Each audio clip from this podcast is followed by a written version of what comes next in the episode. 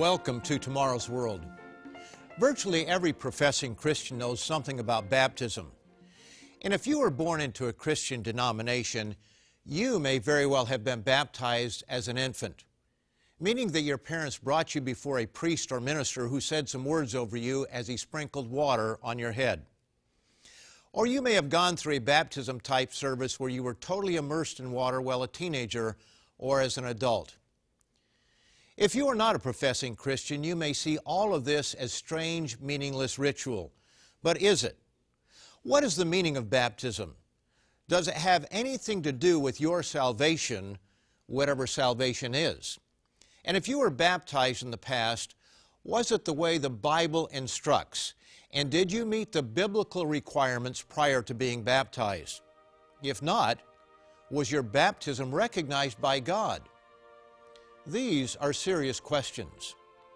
Among professing Christians and Jews, water purification rites vary widely, from hand washing to sprinkling water on infants, to total immersion for adults.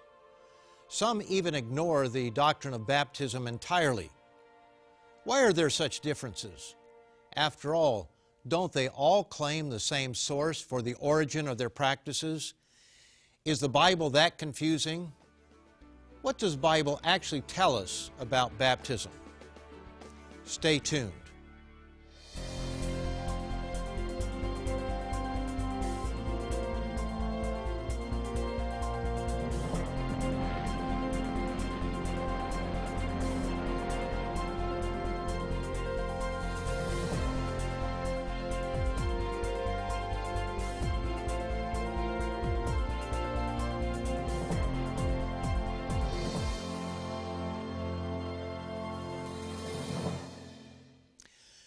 Warm welcome to all of you from Tomorrow's World, from all of us here in the Living Church of God, the sponsor of this program. And I especially welcome those of you who are joining us for the first time. Water purification rites are common to many religions. Buddhist temples in Japan provide small stone basins for visitors to purify themselves by ritually washing their hands and mouth when visiting a temple and guests cleanse themselves in like manner when attending a tea ceremony. In the Shinto tradition, men and women clad in loincloths, kimonos, and headbands bathe under waterfalls or other natural running water to be purified. Hindus practice ritual purification by bathing their bodies in the Ganges or other rivers considered to be holy, and some Hindus sip water when reciting various mantras. Among various North American indigenous tribes, a sweat lodge or sauna is used to purify an individual in preparation for special ceremonies. Water purification rites are practiced in one form or another by both Christians and Jews. In Roman Catholicism, infants are baptized. Protestants, depending on which denomination we're talking about, practice both infant and adult baptism and water that is considered holy is available in churches for members to dip their fingers in before making the sign of the cross. On today's program, I'm going to show you from the pages of the Bible that baptism is important and what it symbolizes. I'll also show you the one and only biblically sanctioned way to be baptized, who it is that should be baptized, and what the requirements are for the individual seeking baptism. Let's begin by asking the question, is baptism important? Why is it that some churches view water baptism as unimportant, while others think it is important? After all, most churches claim that the authority for their practices come from the book known as the Bible. But is this really true? or have man made traditions taken precedent over Scripture? If God truly exists, and if the Bible is truly the expression of His mind, then you need to know what it says. Does the Bible, specifically the New Testament, command water baptism? There is nothing complicated about this question. Either it does or it doesn't. We read in Matthew 3, beginning in verse 13, that Jesus was baptized as an example for us. Then Jesus came from Galilee to John at the Jordan to be baptized by him. And John tried to prevent him, saying, I need to be baptized by you, and are you coming to me? But Jesus answered and said to him, Permit it to be so now, for thus it is fitting for us to fulfill all righteousness. Then he allowed him. Now, if Jesus did this as an example for us, why would anyone claiming to follow him think it's unimportant? Furthermore, Jesus was also responsible for baptizing others. We are informed of this little recognized fact in John the fourth chapter, verses 1 through 3. Therefore, when the Lord knew that the Pharisees had heard that Jesus made and baptized more disciples than John, Though Jesus himself did not baptize, but his disciples, he left Judea and departed again to Galilee. And after his death and resurrection from the dead, Jesus instructed his apostles to baptize new converts. We read this in Matthew, the 28th chapter, verse 19. Go therefore and make disciples of all the nations, baptizing them in or into the name of the Father, and of the Son, and of the Holy Spirit. Did his disciples follow these instructions? A few weeks after receiving this commission, the Apostle Peter confronted an audience made up of, in part, people who had participated in bringing about the brutal crucifixion of Jesus. His sermon was a powerful one in which he convicted them of unjustly killing the prophesied Messiah just as the Old Testament scriptures predicted they would. Those who heard Peter were deeply disturbed and asked an important question in Acts 2, verse 37. Now, when they heard this, they were cut to the heart and said to Peter and the rest of the apostles, Men and brethren, what shall we do? And what was Peter's answer? Repent and let every one of you be baptized in the name of Jesus Christ for the remission of sins, and you shall receive the gift of the Holy Spirit. The truth of the matter is that anyone who reads the New Testament scriptures with an open and objective mind can only conclude that baptism is important and necessary. Jesus was baptized. He was responsible through his disciples for baptizing a great number of people. The apostles, including Paul, were all baptized. Jesus instructed his followers to go to all nations with the truth and to baptize those who respond to the truth and repent. When asked what to do to have their sins forgiven, Peter commanded repentance and baptism. The history of the first century church shows over and over again the importance of this simple ceremony that has such deep and profound meaning. We've only looked at a few of the scriptures that prove baptism is important. We'll see more as we explore the symbolism of baptism. Baptism is hardly a meaningless ceremony. We read in the Bible of a man named Saul. This man was taught by Gamaliel, one of the greatest instructors of Judaism of the day. Saul was very zealous and became a great persecutor of Christians. But one day he was struck down supernaturally while on his way to Damascus to arrest followers of Jesus Christ. He was blinded by an intensely bright light and heard a voice from heaven. After three days without sight and fasting, a man named Ananias came to him. And here's what took place when these two men met. Acts, the ninth chapter, verses 17 and 18.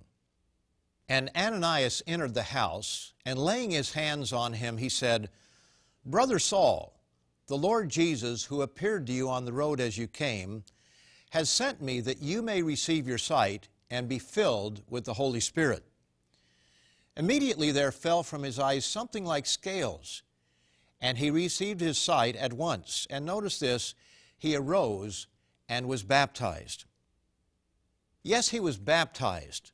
Saul's name was later changed to Paul, and anyone familiar with the Bible knows him as the Apostle Paul, one of the most significant biblical personages. He went on to write 14 letters that make up a major portion of the New Testament. But what was the meaning of Paul's baptism? What did it symbolize? Some years later, this former persecutor had become the persecuted, and in defending himself, he rehearsed what Ananias instructed him to do after receiving his sight. And in these instructions, we learn something of the meaning of this ceremony. Acts, the 22nd chapter, and verse 16. And now, why are you waiting? Arise and be baptized, and wash away your sins, calling on the name of the Lord. Here we find an endorsement for baptism and learn a part of the meaning of this ceremony. But is this the complete explanation? The Apostle Paul gives us the fullest meaning of baptism in his letter to the Christians in Rome. In the sixth chapter of this letter, Paul discussed the problem of sin, which is the transgression of God's law. He explained that we are all guilty of breaking that law, and the end result is the death penalty, and no amount of future law keeping will remove that penalty. You can keep the law perfectly from this day forward, but you are still under the death penalty because of past transgressions. Paul went on to explain that through Christ's sacrifice, we can be forgiven past sins as a free gift from God. But he knew that some would misunderstand and think that this free gift of forgiveness means that we don't have to keep the law anymore. That is why he asks and answers the following questions here in the sixth chapter, verses 1 and 2. What shall we say then? Shall we continue in sin that is, transgressing God's law, that grace may abound? Certainly not. How shall we who died to sin live any longer in it? Now, what follows is an explanation of what it means to be dead to sin, and that explanation is found in the ceremony of baptism. Or do you not know that as many of us as were baptized into Christ Jesus were baptized into his death. Therefore, we were buried with him through baptism into death, that just as Christ was raised from the dead by the glory of the Father, even so we also should walk in newness of life. We see here that baptism pictures a death, burial, and resurrection service. We must repent of our sins and figuratively put to death the person we once were and come up out of the water to a new life of obedience to God. Paul continues in verse 5 For if we have been united together in the likeness of his death, certainly we also shall be in the likeness of his resurrection, knowing this, that our old man was crucified with him, that the body of sin might be done away with that we should no longer be slaves of sin. For he who has died has been freed from sin. Paul leaves no doubt that the convert has his part to play. God does not expect us to continue in the path we once lived. Here's what Paul told the people of Colossae in chapter 3, beginning in verse 1. If then you are raised with Christ, seek those things which are above where Christ is, sitting at the right hand of God.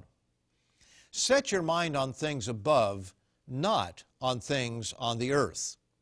Therefore, put to death your members which are on the earth fornication, uncleanness, passion, evil desire, and covetousness, which is idolatry. The Bible is very clear on this subject. Baptism pictures the washing away of our sins, but it also pictures the death and burial of the old self and a resurrection to a new way of life. It also reminds us of what Christ did for us. He died and was buried on our behalf and resurrected to eternal life three nights and three days later.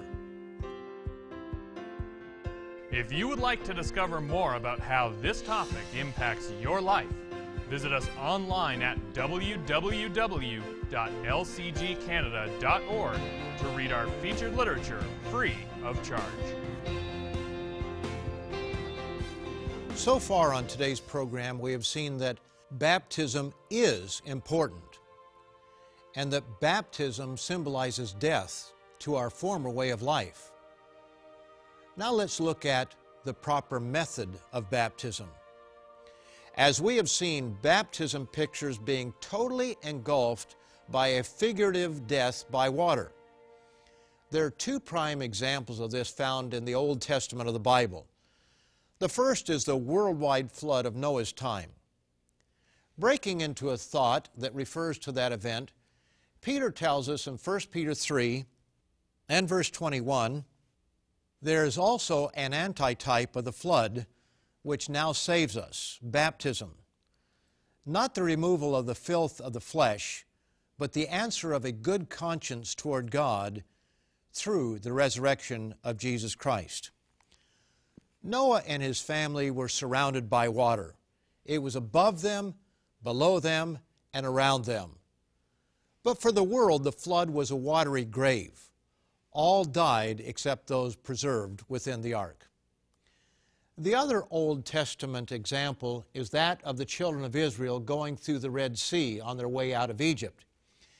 In this example, we see that God supernaturally parted the waters for the children of Israel to escape. When the Egyptian army tried to follow, the waters returned and killed every last one of them.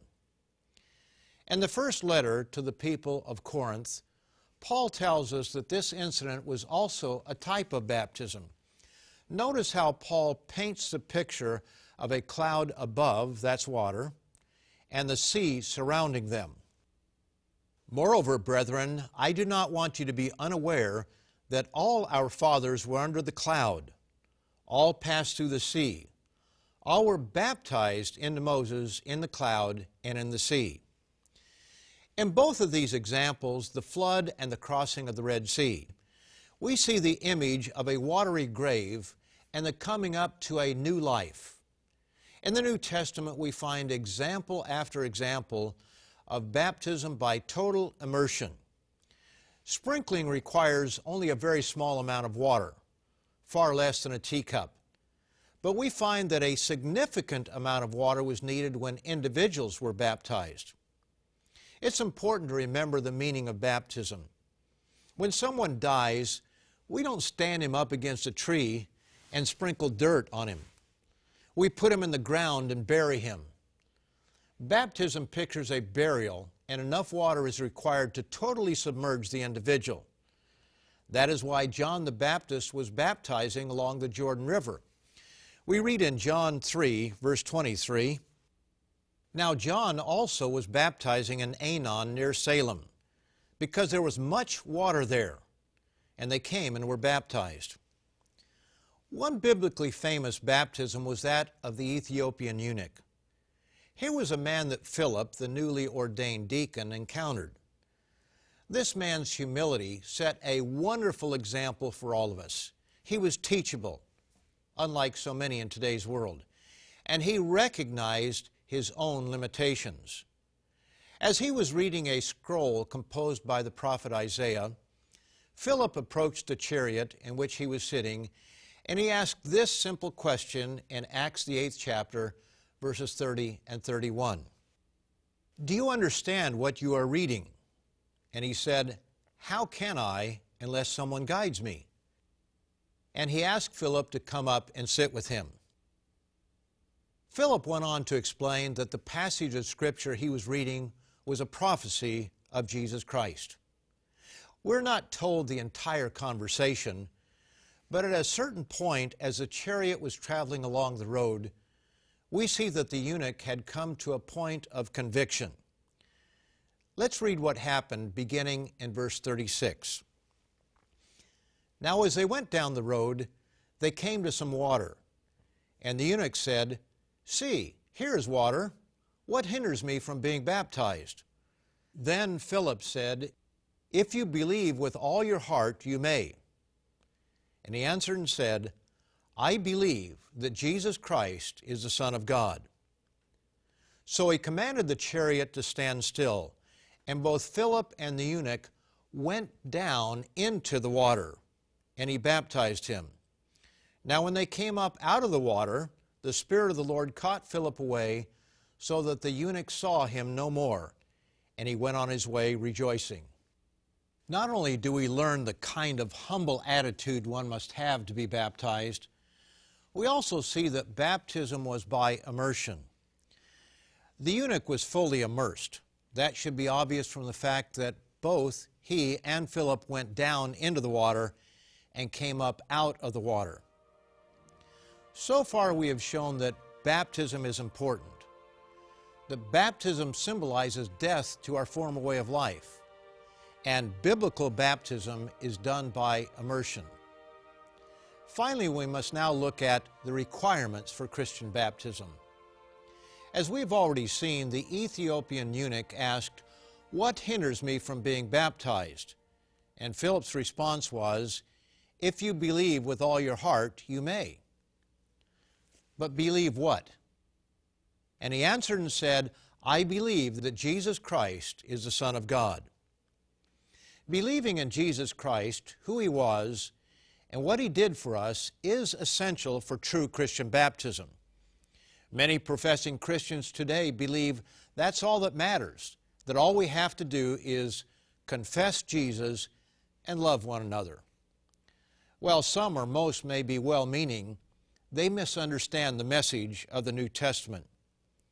Toward the end of the first century, decades after the crucifixion, and long after the other apostles had died, the Apostle John tells us in his first letter, chapter 2, beginning at verse 3 Now by this we know that we know him, if we keep his commandments. He who says, I know him, and does not keep his commandments is a liar, and the truth is not in him. But whoever keeps his word, truly the love of God is perfected in him. By this we know that we are in Him. Perhaps you've heard someone say that the Old Testament biblical laws are burdensome and that all we need is love. But what does John tell us in 1 John 5 and verse 3? For this is the love of God that we keep His commandments, and His commandments are not burdensome. Jesus warned us that there would be those who professed to look on Him as Lord and Master, but they wouldn't obey what He tells them to do. Notice this warning that Jesus gave us in Luke, the sixth chapter, verse 46. But why do you call me Lord, Lord, and not do the things which I say? Believing that Jesus is the Christ or Messiah is absolutely essential and it is a part of what's required for Christian baptism. But it is clearly not enough.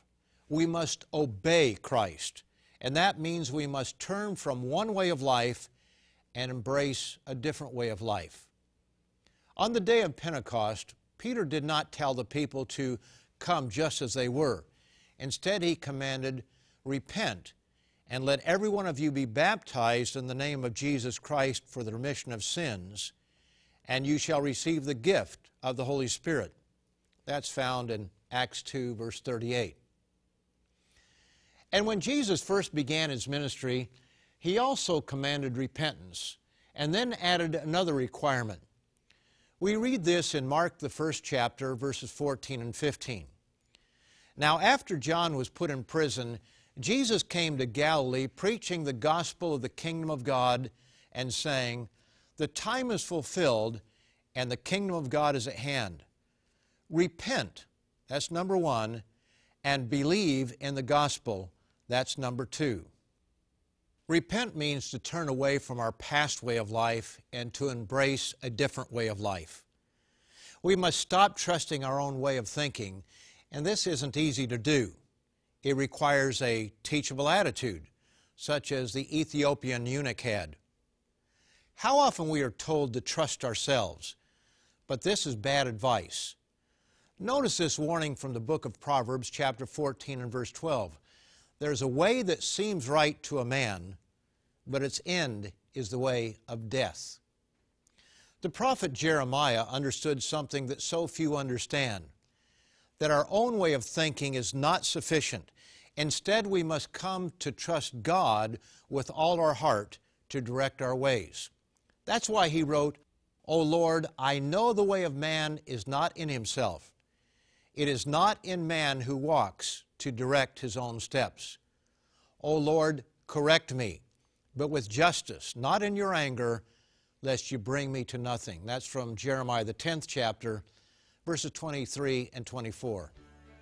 So, in addition to believing in Jesus Christ and humbly repenting of your sins, you must believe the gospel of the kingdom of God. This last point is quite a subject in itself, and time does not permit me to go into it at this time. But past programs have focused on this point and can be found at our website, which will be shown momentarily. But today I invite you to check out our booklet titled Christian Baptism. It covers many of the points I've given you today and much more. You can read or download this publication at our website. So please check it out because truly your eternal life is at stake. So go to our website right away before you get too busy. And be sure to come back next week at this same time and station to learn more about tomorrow's world and how you can be a part of it. See you next week, right here. If you would like to discover more about how this topic impacts your life, visit us online at www.lcgcanada.org to read our featured literature free of charge.